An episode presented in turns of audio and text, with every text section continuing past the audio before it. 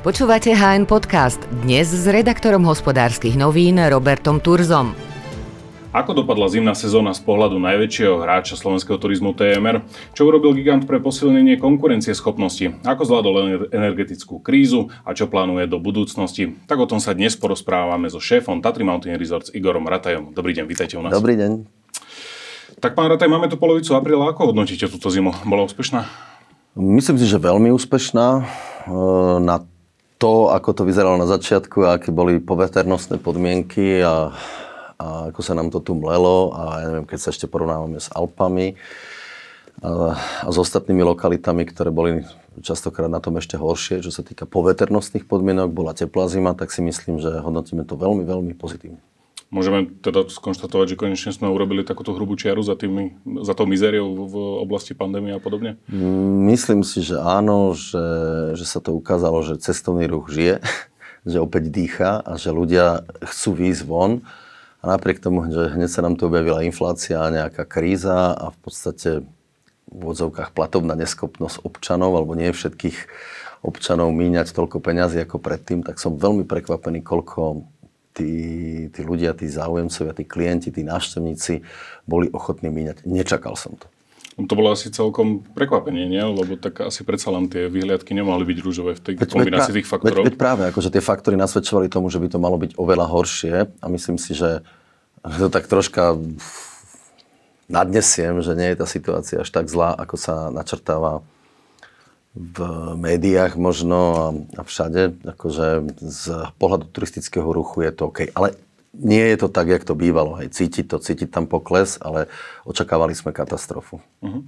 Menilo sa nejakým spôsobom správanie turistov? Možno prišli síce, ale neubytovali sa, alebo nedali si možno, že jedlo? Prišli, dali si menej jedla, samozrejme menej pitia. Cítiť tam tú úsporu, aby to zase nevyznelo, že míňame všetci, ak keby sa nechumelilo. Jasne. Nie, míňa sa. Prišli, ubytovali sa, samozrejme, že odpadla istá časť klientely, ktorí na to jednoducho proste nemajú. Tak bohužiaľ tí akoby neprišli, tam sa nedá svietiť, ale to, čo prišlo, tak míňalo menej, ale to, čo chcem povedať, že čakali sme, že to bude oveľa, oveľa menej. A napriek tomu tá spotreba bola, pripisujem to skôr tomu, že bola to asi tá postpandemická taká eufória, kedy vlastne nemohol som chodiť nikde, konečne idem, prvá dovolenka, potom to, takže to bol taký ten prvý rok. Možno naozaj ten druhý rok po tej pandémii už doľahne aj tá ekonomická situácia na tých klientov. Neviem to predikovať. Celá skupina TMR je 4. rok po sebe v strate.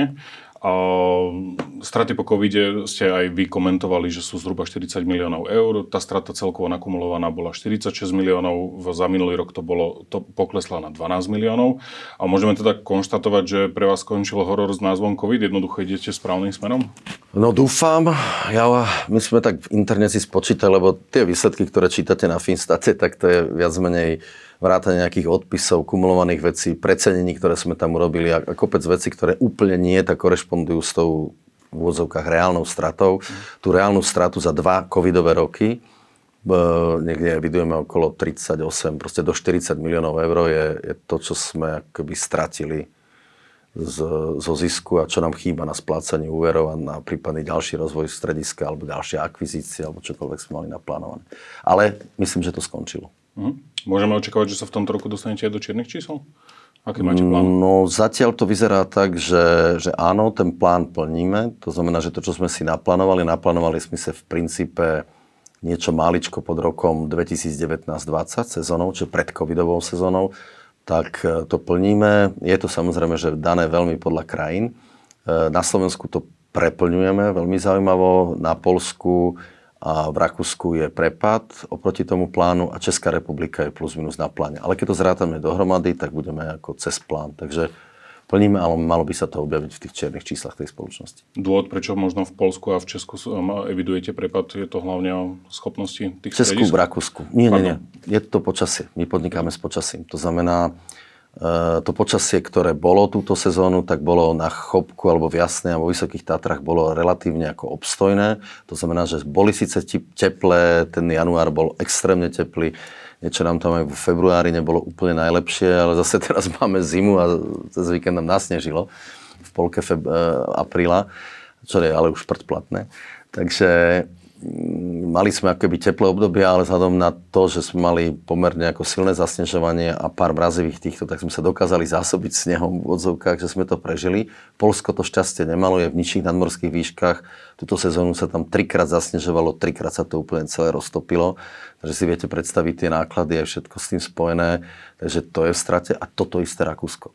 A to chcem povedať, že to nevnímame, ale Rakúsko myslím si, že nezažilo dlho takto zlú sezónu. Poveternostne, teda nie celé, lebo tie Alpy sú obrovské, ale niektoré strediská ako boli v katastrofálnom stave, čo sa týka snehových podmienok už od Vianoc, aj počas celej sezóny to nebolo nič moc. A tak ako naše, tak myslím, že aj ďalšie strediská v Rakúsku mali ťažký rok. A Česko na tom paradoxne bolo ešte lepšie? Nie, Česko bolo tak ako na plus minus nule, to znamená, že naozaj malo tiež veľmi zlé Vianoce a potom ten január, kedy sa to raz roztopilo celé. Ale v Čechách sa nám podarili nejaké výraznejšie úspory, takže sme to dohnali, ten plán, takže tam hovoríme, aj bez nejakej straty sme to nejak uhnali. Ale vrajím, celkovo, keď to spočítame konsolidovanie za tie 4 krajiny, za holding, tak sme v pluse. Ako sme spomínali, po pandémii prišla energetická kríza, inflácia a tak ďalej. A vy ste už predtým v rozhovore spomínali, že ak by ste chceli všetky náklady na energie zohľadniť v cenách lístkov, tak by ste museli ísť hore o 36%. Dvíhali ste ceny? Ako dvíhali sme ceny, nedvíhali sme samozrejme, že o toľko, o koľko by si to zaslúžilo. To znamená, že sme tak troška hrali takú hru, že sa tie ceny energií upravia. Aj sa upravili, ale bohužiaľ zase teraz je to nevýhoda. Máme nakúpenú fixnú cenu. Pre nás to bolo veľmi výhodné v tom období november-december, keď sme potrebovali zasnežovať, vtedy sme mali zafixovanú cenu. Cena spotová na trhu bola obrovská. Dneska je cena spotová nízka, ale my máme stále zafixovanú už v podstate drahšiu cenu, ako sa dá dneska nakúpiť. To hovorím teraz o Slovensku, takže dneska prerábame, ale nemáme také spotreby, takže ono sa to tak akoby vykompenzuje. V Poľsku je cena elektrickej energii priaznivejšia, oveľa priaznivejšia, neviem prečo. Takže tam neboli ani vôbec také obrovské výkyvy a teraz je to tam ako veľmi dobré a Česko išlo na spot. A vďaka tým spotovým cenám, ktoré potom v priebehu zimy klesli, tak sa im podarilo tie obrovské úspory urobiť. V Poľsku vám to asi veľmi nepomohlo, keď sa vám spomínate, že trikrát ste zasnežovali a trikrát... Ale našťastie sme to zasnežovali za lacnú cenu elektriky. Dá sa aj povedať, ako sa zvýšené ceny podpísali na profite, na celkovom hospodárení? Fú, ako keď to chcete v číslach, ťažko to teraz takto odhadnúť, ale... Keby bývala cena taká, ako bola predtým a niekedy, tak tie zisky sú enormné pri týchto cenách, ale vtedy by sme asi ani tieto ceny nevedeli obhájiť a ani takto ceny by sa výrazným spôsobom nepohli. Takže to je taká strašne hypotetická úvaha, že na to neviem odpovedať, že asi ako, no tak nejakým spôsobom áno. Rozumiem. Pôsobíte na trhoch, ktoré sú častokrát aj také dosť senzitívne na zmeny cien. A hovorím napríklad o Poľsku, o Česku. Ako to tam prijali ľudia? A možno aj v porovnaní na Slovensku a v Rakúsku. Česko, nemyslím si, že je nejak extrémne senzitívnejšie. V podstate tá senzitivita, alebo to spotrebiteľské správanie sa českého trhu slovenského je veľmi podobné. Ako máme stále ešte tú históriu svoju a aj keď akoby Češi, respektíve Špindlerův Mlýn, ktorý je blízko Prahy, tak je akoby postavený na tú silnejšiu, finančne silnejšiu skupinu ľudí okolo Prahy alebo z Prahy. Takže tam nevnímam nejakú tú cenovú senzivitu, ale to, čo sa deje, ako je v Poľsku, tak to je absolútne prekvapivé. To aj mňa samého šokovalo. V podstate tí Poliaci zvýšite o euro cenu lístka a všetci sú schopní akoby odísť do vedľajšieho strediska, kde sa nedá lyžovať a je problém.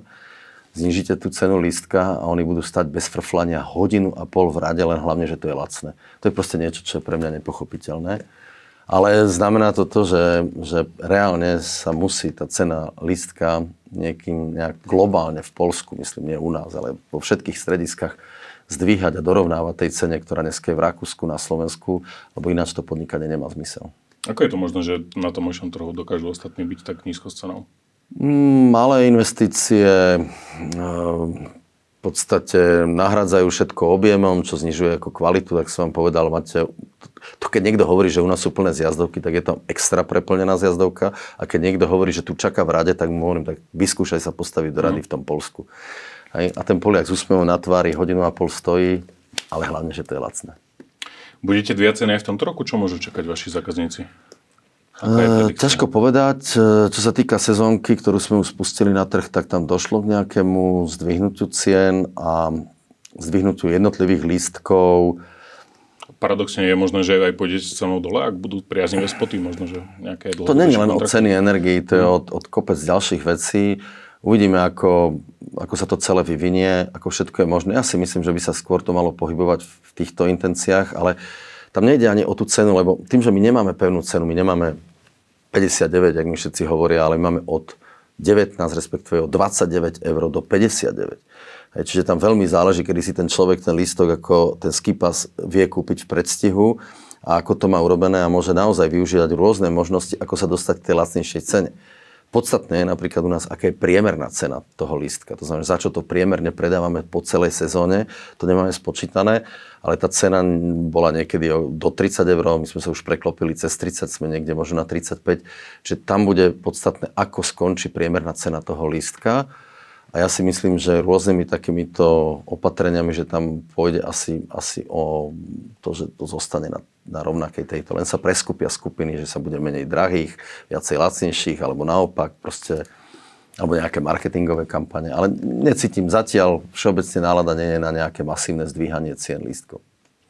Vrátim sa ešte pomyslene k pandémii. Novinkou je, že ste podali žalobu na štát. Aký bol dôvod? No, to je taká veľmi zaujímavá kauza, ako vysvetlím. V princípe je to taká, ako troška cítime, ako som to povedal, morálnu a samozrejme aj finančnú újmu. Ako tá satisfakcia, ktorá mohla prísť, alebo prišla, dostali sme 1 milión ako odškodnenie. Nepočítam do toho tzv. Kurzarbeit, ktorá sa vyplácala, ale Kurzarbeit bola podpora v zamestnanosti, kedy my sme dostali podporu na Kurzarbeit, ktorú sme vlastne dali v mzdách zamestnancom, čiže nám z toho nič neostalo, ani na investície, ani na žiadne straty, ktoré sme utrpeli z titulu neodobratej energie, neviem čoho, prenájmov, ktoré sme museli platiť za pozemky a teda. Takže vlastne reálna podpora, ktorá nám prišla, bol 1 milión. Ale plán podpory, ktorý bol vypracovaný s Európskou úniou, počítal pre tento segment, teda nemyslím konkrétne lyžovanie, ale v podstate my sme tam boli zaradení do nejakej skupiny, počítal s podporou až do 10 miliónov. Čiže národné štáty mohli rozdeliť do 10 miliónov. My keď sme podali prvú prihlášku, tak nám to vychádzalo na 10 miliónov, 9,9 milióna sme mohli dostať. Ale štát si usúdil, že nie je dobré, aby nám dal 10 miliónov, takže nám to skráti na 5. A potom povedal, že ani 5 není dobré, im stačí milión. Rozumiete, vlastný štát. Aké bolo? Slovenský vlastný, ja neviem, to nech mi niekto vysvetlí. To len proste závisť. Žiadne vyzrozumenie, nie, nič. Že vám musí stačiť milión. Ale to hovorím teraz nasrato, lebo poviem príklad, kedy povedzme francúzska vláda, ktorá takisto akoby má vo Francúzsku jedna najväčšia spoločnosť robiaca v tejto oblasti, volá sa CDA, Compagnie des Alpes, ktorá vlastní Val d'Isère, Chamonix, neviem čo, ako veľa stredisk, je 8-krát väčšia, povedzme, tak ona takisto mala z Európskej únie, to bol taký istý program, možno získať 10 miliónov. Viete, čo urobila francúzska vláda? Išla za nich lobovať do Bruselu, aby im dali viac, že majú väčšie straty. Lebo mali 8-krát väčšie straty, jak my. Tak im Brusel priznal 88 miliónov. Nám Brusel dal 10 a my vlastná vláda takto ako zastavila a nedala nič. A ja sa sťažujem, prečo mi toto urobila vlastná vláda. Prečo vlastná vláda má pocit, že potrebuje vytrestať vlastné firmy. Však my nosíme dane pre tento štát. My platíme DPH pre tento štát. My zamestnávame ľudí pre tento štát. Takže keď nás vytrestáte, tak vytrestáte sami seba. Svojich občanov a svojich voličov. Nechápem. Nechcem nikoho zosobovať za to, ako dali sme žalobu na štát. Bohužiaľ to prispelo ministerstvu dopravy, pod ktorého spadá cestovný ruch. Ale myslím si, že minister dopravy konkrétne, aj ministerstvo dopravy je asi to, ktoré je najmenej zodpovedné za to, čo sa tu udialo. A ja si myslím, že v tomto štáte nie sme jediní, ktorí sme boli takýmto spôsobom v priemysle obmedzení. A viete, čo je na tom najsmiešnejšie? Že to boli európske peniaze, to neboli z nášho rozpočtu. Kde skončilo zvyšných 9 miliónov? V Bruseli naspäť. A viete, čo robí ten Poliak? No asi to, vy nebudete, tak ja si popýtam. Hej? Francúz, tak vy nechcete, tak ja si popýtam. Na čo toto robí slovenská vláda? Však to sú európske peniaze, to nie sú naše slovenské. Čo tým získala slovenská vláda, že tie peniaze vrátila do Bruselu, alebo že ich nevyčerpala? Nechápem. Vie už ministerstvo dopravy, že ste podávali žalobu? No, už sa na tom dozvedelo a už začalo robiť kroky, aj keď vravím, ako sa ministerstvo dopravy v tom nevinne. Čo očakávate od sporu? Asi pôjde o spor, ktorý bude trvať nejaký čas? Tak ako, áno, žalujeme sa o nejakú aj finančnú náhradu alebo niečo, ale viac ma zaujíma taká tá morálna satisfakcia akože tohto celého, ako... A konec koncov to možno aj zmedializovať, že vlastne čo sa tu deje. Akože prestaňme si klamať a nalejme si troška čistého vína. Čiže skôr, chápem toho správne, skôr ako peniaze by ste možno radšej nejaké ospravedlnenie alebo nejaké priznanie si chyby? Tak priznanie si chyby. Samozrejme, že najradšej peniaze. Že my sme mali reálnu stratu, my sme nemali morálnu stratu. Takže ako za morálnu stratu chcem morálne priznanie, za finančnú stratu chcem finančnú kompenzáciu. Ale nie je to to, že potrebujeme teraz zdierať akoby slovenskú vládu, aby to zaplatila Slovenska, ale milión vecí, ako sa dohodnúť. Akože skôr mi ide o to, aby som možno aj takouto žalobou upozoril na to, že čo sa tu deje a akým spôsobom akoby fungujú tieto procesy v tom štáte. Ja som z toho veľmi, veľmi rozčúlený. Ako to je nonsens. A dá sa aj nejakým spôsobom povedať, koľko by ste chceli žiadať? Bude to tých 8,9 milióna? Je to v tej žalobe, nepamätám si, neviem, či žalujeme tých 8,9 alebo 5, alebo čo, ale nejakú takú sumu. Takže bavíme sa o miliónoch eur. Hej, ale nie je to nič dramatické. To nikto nechce vysúdiť od štátu, akoby niečo, čo by nebolo. Uh-huh. A nebojíte sa, že by ste mohli možno že utrpieť aj nejakým spôsobom reputačne, že by to niektorí pochopili ako nejakým spôsobom vydieranie? Išli sme do toho, to nie je vydieranie. Niektorí by to mali tak pochopiť. No áno, akože zatiaľ mám taký pocit, že ministerstvo to chápe, ako by som to bral ako keby za vinu, ako keby ministra pomaly dopravy. A ešte raz hovorím, to nie je v tom absolútne nevinne. To bola organizácia, pod ktorú spadá cestovný ruch, ktorý sa najviac akoby za nás bili. Toto je skôr akoby vecou akoby štátu a toho štátneho rozloženia, čo sa tu dialo. Aj myslím si, že v tomto, ale teraz nechcem zase tu hľadať konkrétne a vynika je skôr asi ministerstvo financií, ktoré to vtedy akože skruhlo, ale viete, mám sa teraz cítiť ako previnile, že sa o toto bijem, alebo že proste, že chcem sa domáhať nejakej takejto akoby satisfakcie. Že mám teraz akože cítiť hanbu a povedať si, že nie, ako tak ešte mi naložte, viete čo, nemohli by ste mi ešte zobrať niečo, ešte ma trikrát zavrieť, ešte mi obmedziť podnikanie. Ako ja skôr tu akoby dúfam aj pre nejaké budúce vlády, ak sa zostaví z kohokoľvek, akokoľvek. Nechcem tu politicky hodnotiť nikoho. Tak nech proste si ako uvedomí, že v podstate tá vláda robí pre tých občanov. A súčasťou občanov sú aj firmy, ktoré zamestnávajú tých občanov a prinášajú tej vláde peniaze. Však keď my nebudeme platiť dane, tak tá vláda tak nebude mať ani ten aparát, z čoho žiť tej vlády. Tak ako neviem, prečo chce akoby vyhľadovať slovenské firmy na úkor konkrétne tu na francúzskych a iných konkurencií. A to nie je len u nás. To je v celom slovenskom priemysle sa deje takýto posun. Vy ste podobné európske peniaze mohli žiadať aj v iných krajinách, kde pôsobíte? Alebo to áno, iba... aj sme žiadali. A ako to dopadlo? V každej krajine ináč. V Čechách sme dostali nejakú podporu, tiež nič nejaké megaborné. Takisto sa tam zvažovala akéby žaloba, akurát k tej žalobe nakoniec v podstate nedošlo, lebo sa tam ako niečo zjednalo so štátom, že štát nám ešte dodatočne bude niečo kompenzovať, ale minimálne dali viacej, ako dávalo Slovensko. Rakúsko dávalo veľmi štedré, ako to podporovalo. My sme v princípe vďaka podporám v Rakúsku mali možno lepšie výsledky, keby sme reálne podnikali. A Poľsko to urobilo tak po svojom, to znamená, že v strede pandémie vyhlásilo a teraz si to otvorte, hej, sme si to otvorili, tak ste si zarobili a to bola kompenzácia. Takže a na Slovensku zatvoriť, dodrbať, zakázať, nerobiť zisk, neviem čo, všetci fungovali, len my nie. A ešte keď môžete dostať z Bruselu, tak ešte to nedostanete. Aký to má zmysel? Čo tým chceme dokázať? Akože, viete, to poznáte ten vtip, že odnaučíme koňa jesť, hej? A po 2 týždňoch nám zdochli, ale skoro sme ho odnaučili jesť. Tak toto je asi takýto princíp vlastnej vlády k vlastnému koňovi. Niekto by ale mohol povedať, že vám bola znížená DPH na 10%. Nedá sa to brať ako časť kompenzácie? Možno, ak to aj porovnáte s inými krajinami, ako sme na tom? Áno, reálne sa to dá brať ako nejaká časť kompenzácie, ale ako, ja som to teraz sme to počítali, tá znížená DPH predstavuje nejakých 10, možno 15% z tých strát, ktoré sme tam utrpeli, respektíve z tej kompenzácie, ktorá mohla byť. Takže to nie je také zásadné. Ale zase nechcem byť ako nevďačný. Ako samozrejme som rád, som vďačný za toto. Akurát, toto mi prišlo ako z morálneho hľadiska nefér sa aspoň neozvať s tou žalobou. Ja vrajím, že je tam možno aj nejaká dohoda určite.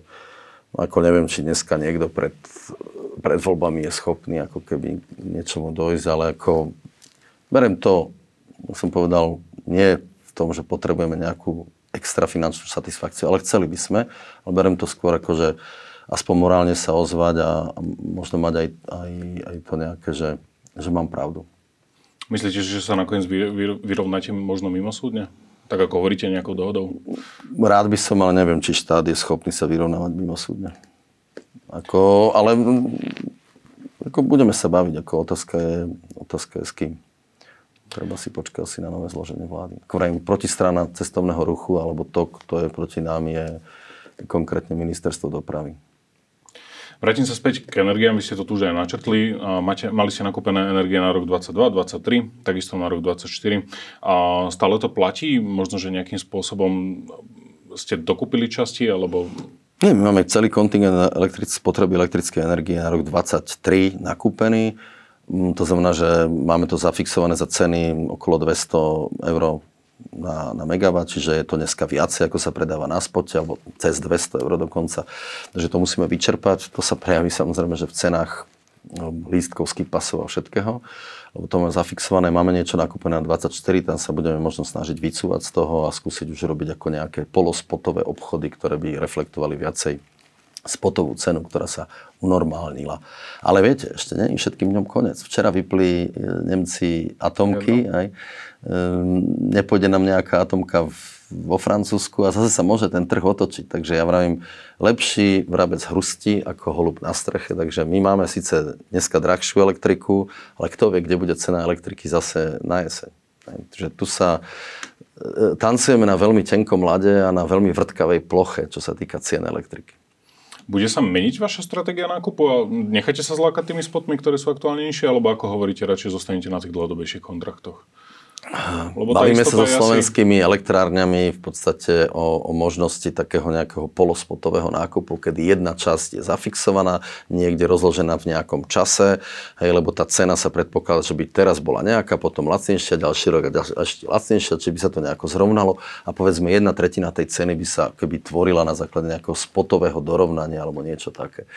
Mimochodom to máme aj teraz, aj máme tam isté spotové dorovnanie, akurát, že teraz by to bolo väčšie, takže vplyv výkyvu ceny aj smerom hore, aj smerom dole by sme cítili, ale nie je tak, ako keby ste boli závislí absolútne od spotu, od tej aktuálnej ceny. Vy ste mali nakúpenú energiu aj v časoch, kedy sa 1 MW bol schopný predať za 500, 600, 700, dokonca aj 1000 tých najväčších píkoch. Neuvažovali ste možno aj na predajom? Lebo... Akože predáme a zavreme z jazdovky jak Slovalko, no tak nie. Takú radosť zeleným neurobím. Pracovali ste aj na obmedzení prevádzkových nákladov, je ešte kam klesať v tejto oblasti?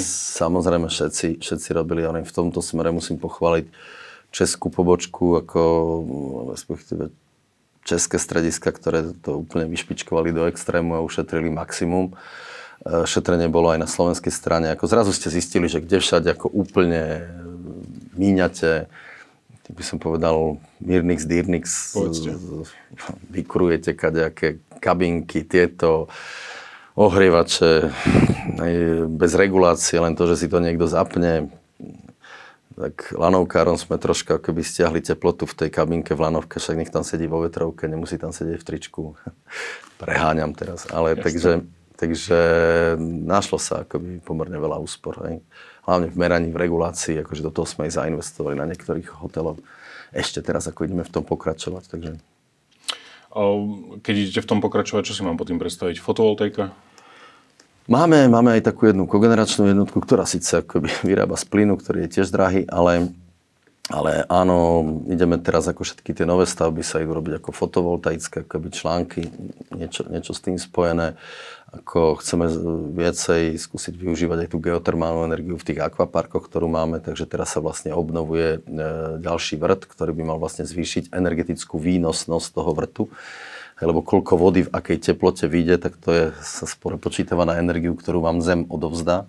A to jednoducho, či tú energiu vymeníte na elektrickú energiu, na to sú technológie, alebo ňou vykúriť, alebo niečo, je už jedno. Proste objem gigajoulov je podstatný. A znižovali ste aj počet zamestnancov? Počas covidu, počas pandémie ako áno.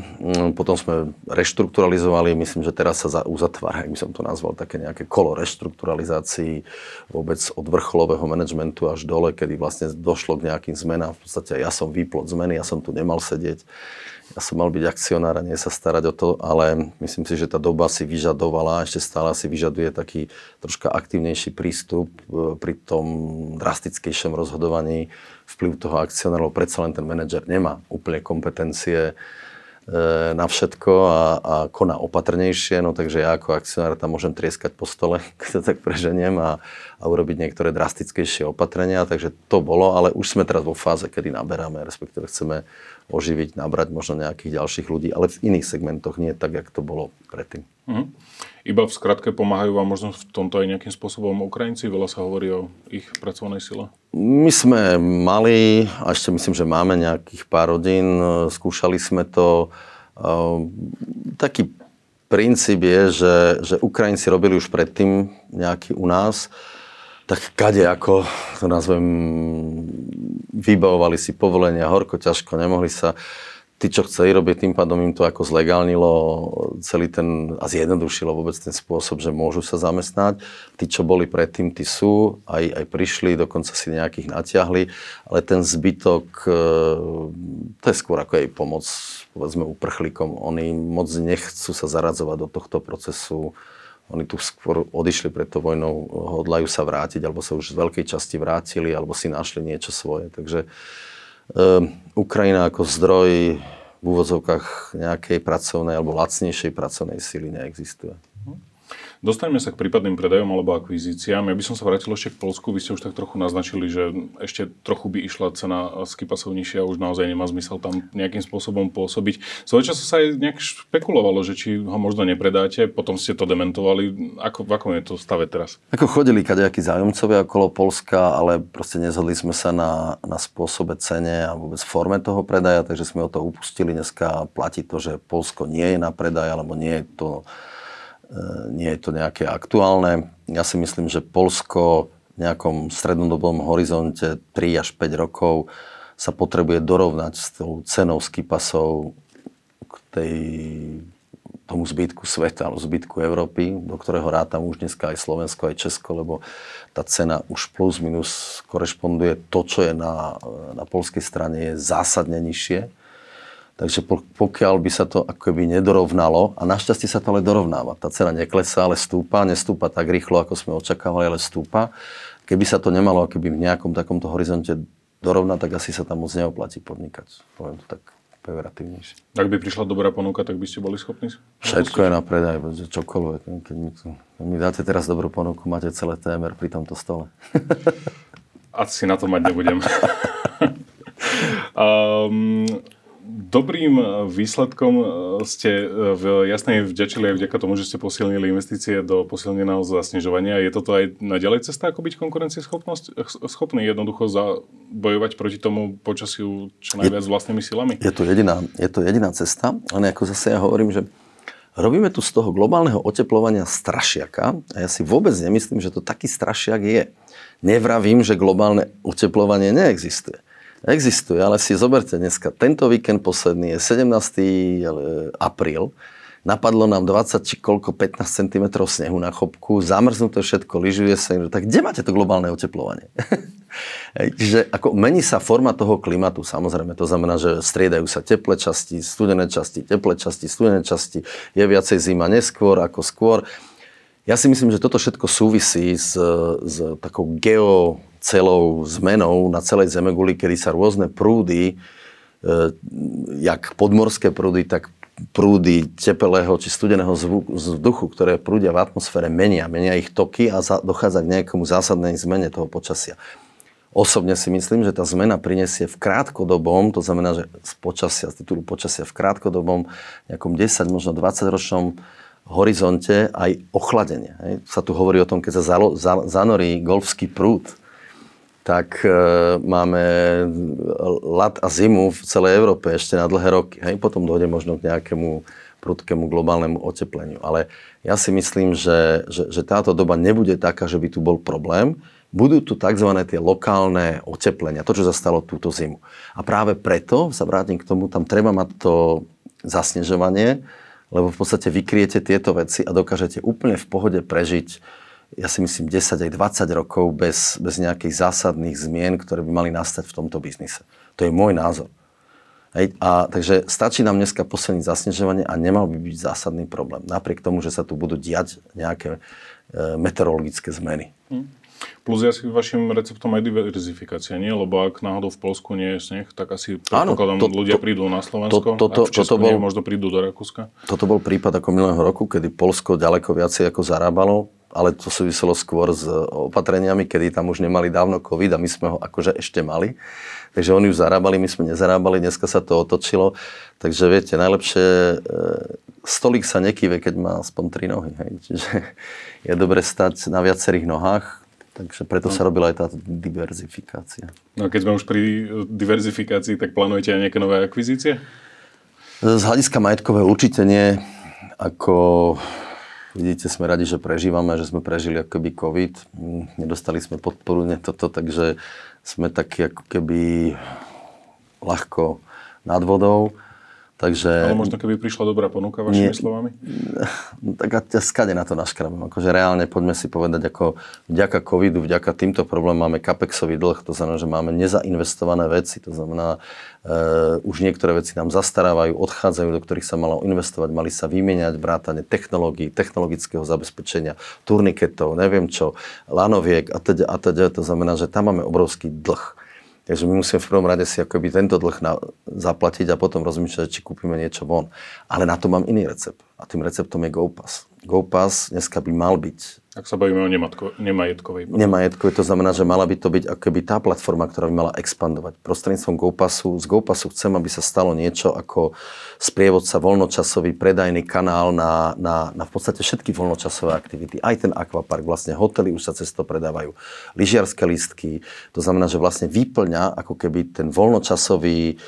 Chcem ísť niekde tráviť voľný čas, tak si ťuknem do GoPassu. Budem mať appku, budem mať web, niečo ako je booking pri hoteloch. Táto ponuka by mala byť širšia, mala byť taká komplexnejšia na trávenie voľného času.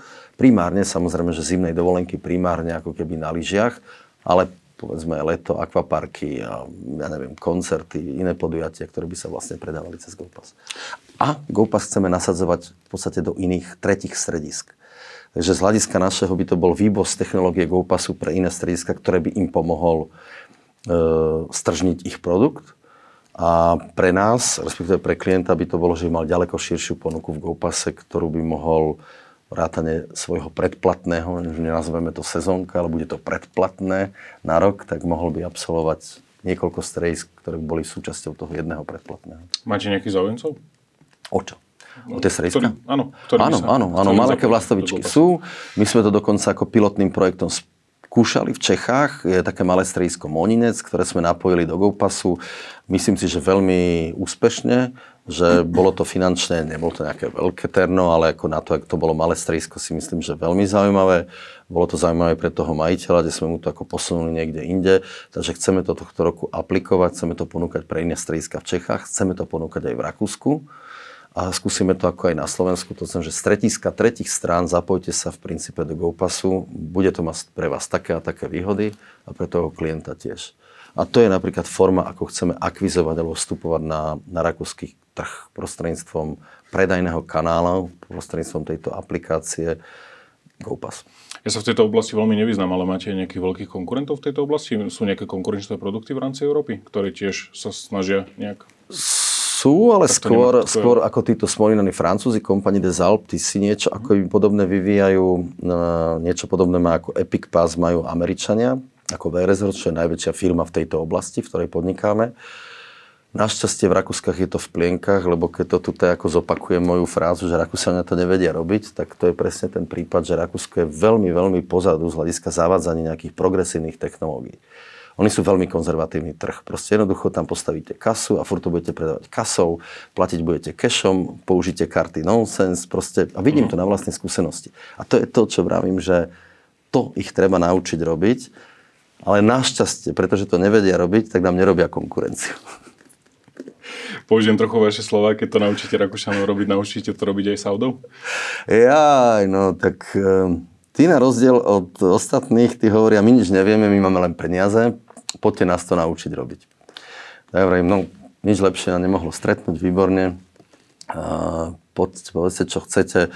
Tí chcú brutálnym spôsobom otvoriť trh, rozvíjať turistický ruch vo všetkých svojich týchto, to je nejako len o lyžovanie, nám tam vlastne neponúkali ani lyžovanie, nám tam ponúkali horský biznis, lanovky, nejaké horské strediska, strediska prípravy športovcov, že by sa tam vybudovali nejaké adrenalové, vodný park dokonca taký zábavný, proste čokoľvek. Oni chcú vlastne prilákať celý svet a hlavne čo bol ich zámer, chcú, aby 40 miliónov Saudov, tam žije 40 miliónov ľudí, aby nechodili von, lebo dneska všetci chodia za zábavou, turistikou, neviem čím, chodia von, lebo sa tam nedá nič robiť, lebo je tam len púšť. Tak mi hovorili, urobíme z tej púšte, čo len chcete, aby ste nechodili naše bohaté peniaze zarobené na nafte míňať na Slovensko napríklad, v odzovkách, do Nemecka, do Rakúska.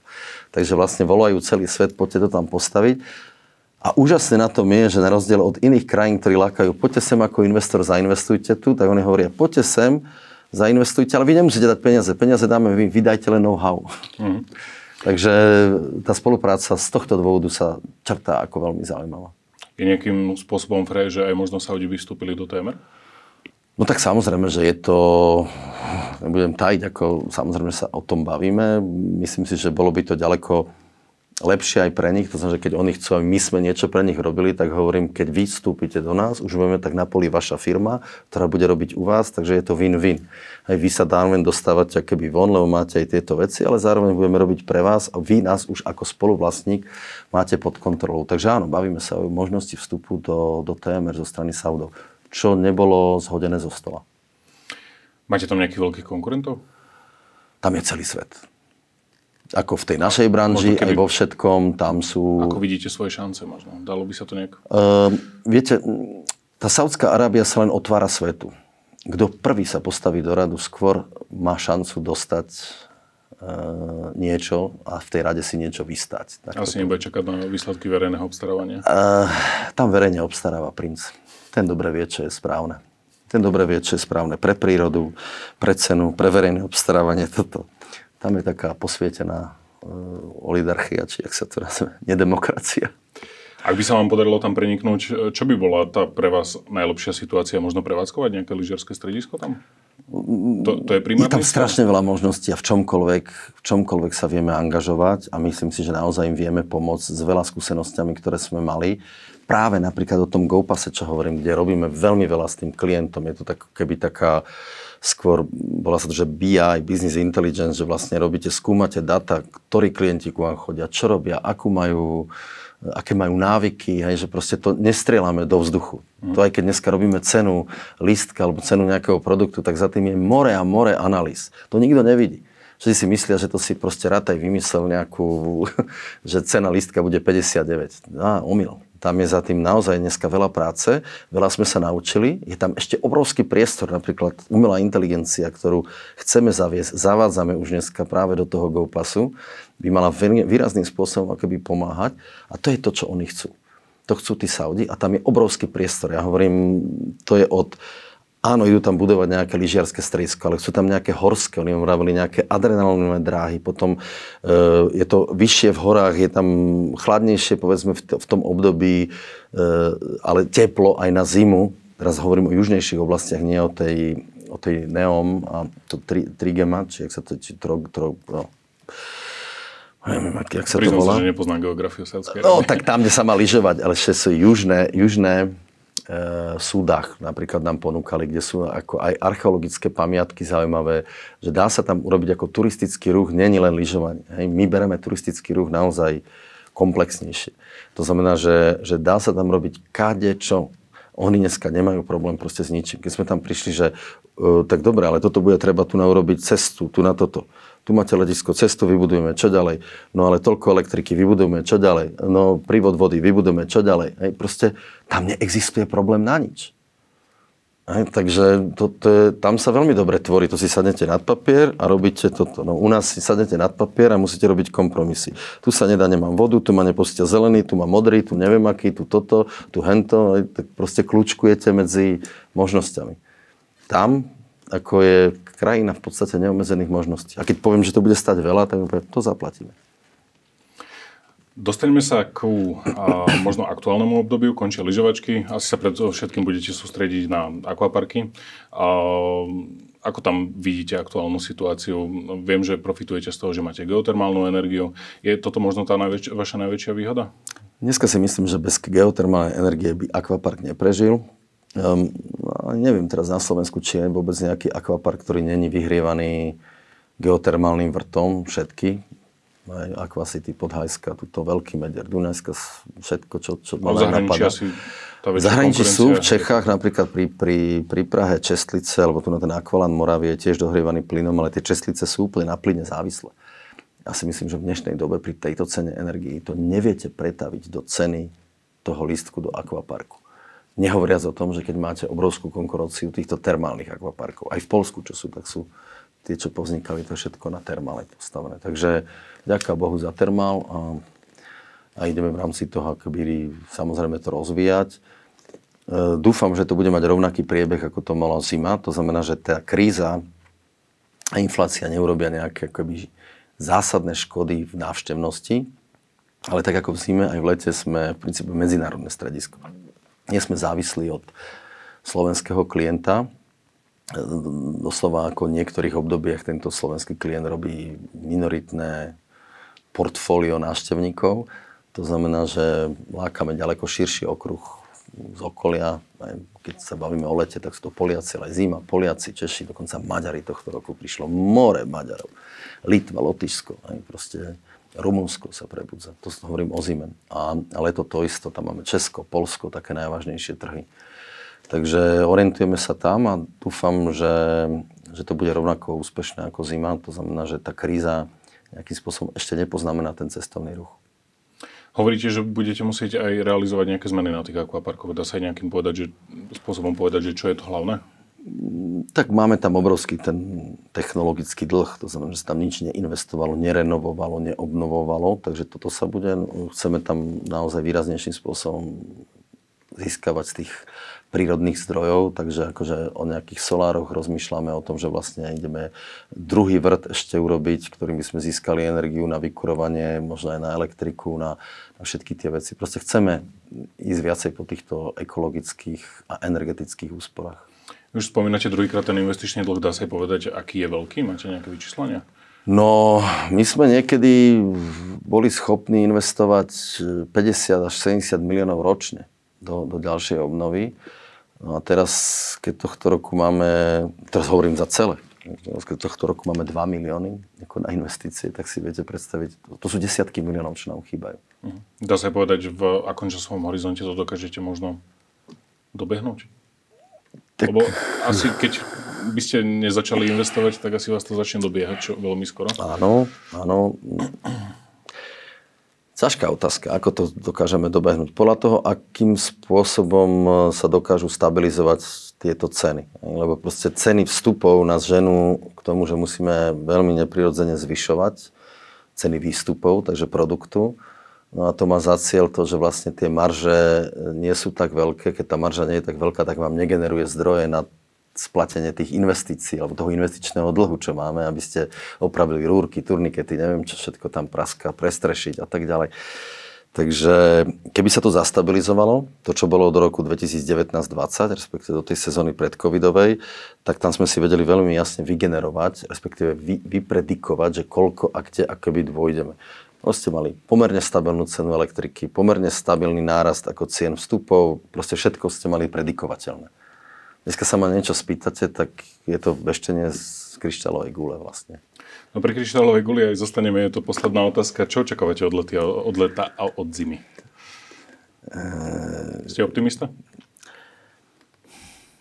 Ja si myslím, že tá zima ma veľmi milo prekvapila. Čakal som ako horšie, jak som povedal.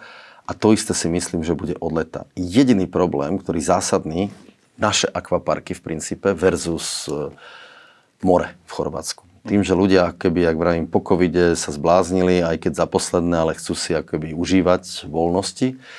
A pretože pri tom mori v podstate v rámci covidu nemohli byť, neboli, nefungovalo to, takže sa rozbehnú všetci teraz k moru. A nebudeme tak dostatočne naplnení. Toto môže byť jediná obava. A k tomu sa dá prispôsobujeme aj tú kampaň, aj tie ceny, aj proste s tým najviac počítame, aby sa toto nestalo a neboli sme vyľudnení vďaka tomu, že všetci budú proste pri mori.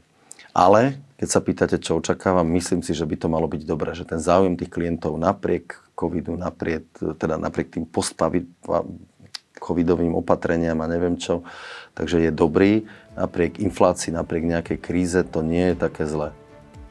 Ja vám veľmi pekne ďakujem za rozhovor. Ďakujem. HN Podcast pre vás pripravujú Marcela Šimková, Mário Blaščák, Robert Turza, Nina Janešíková, Ľuboslav Kačalka a Alžbeta Heriga-Vendová.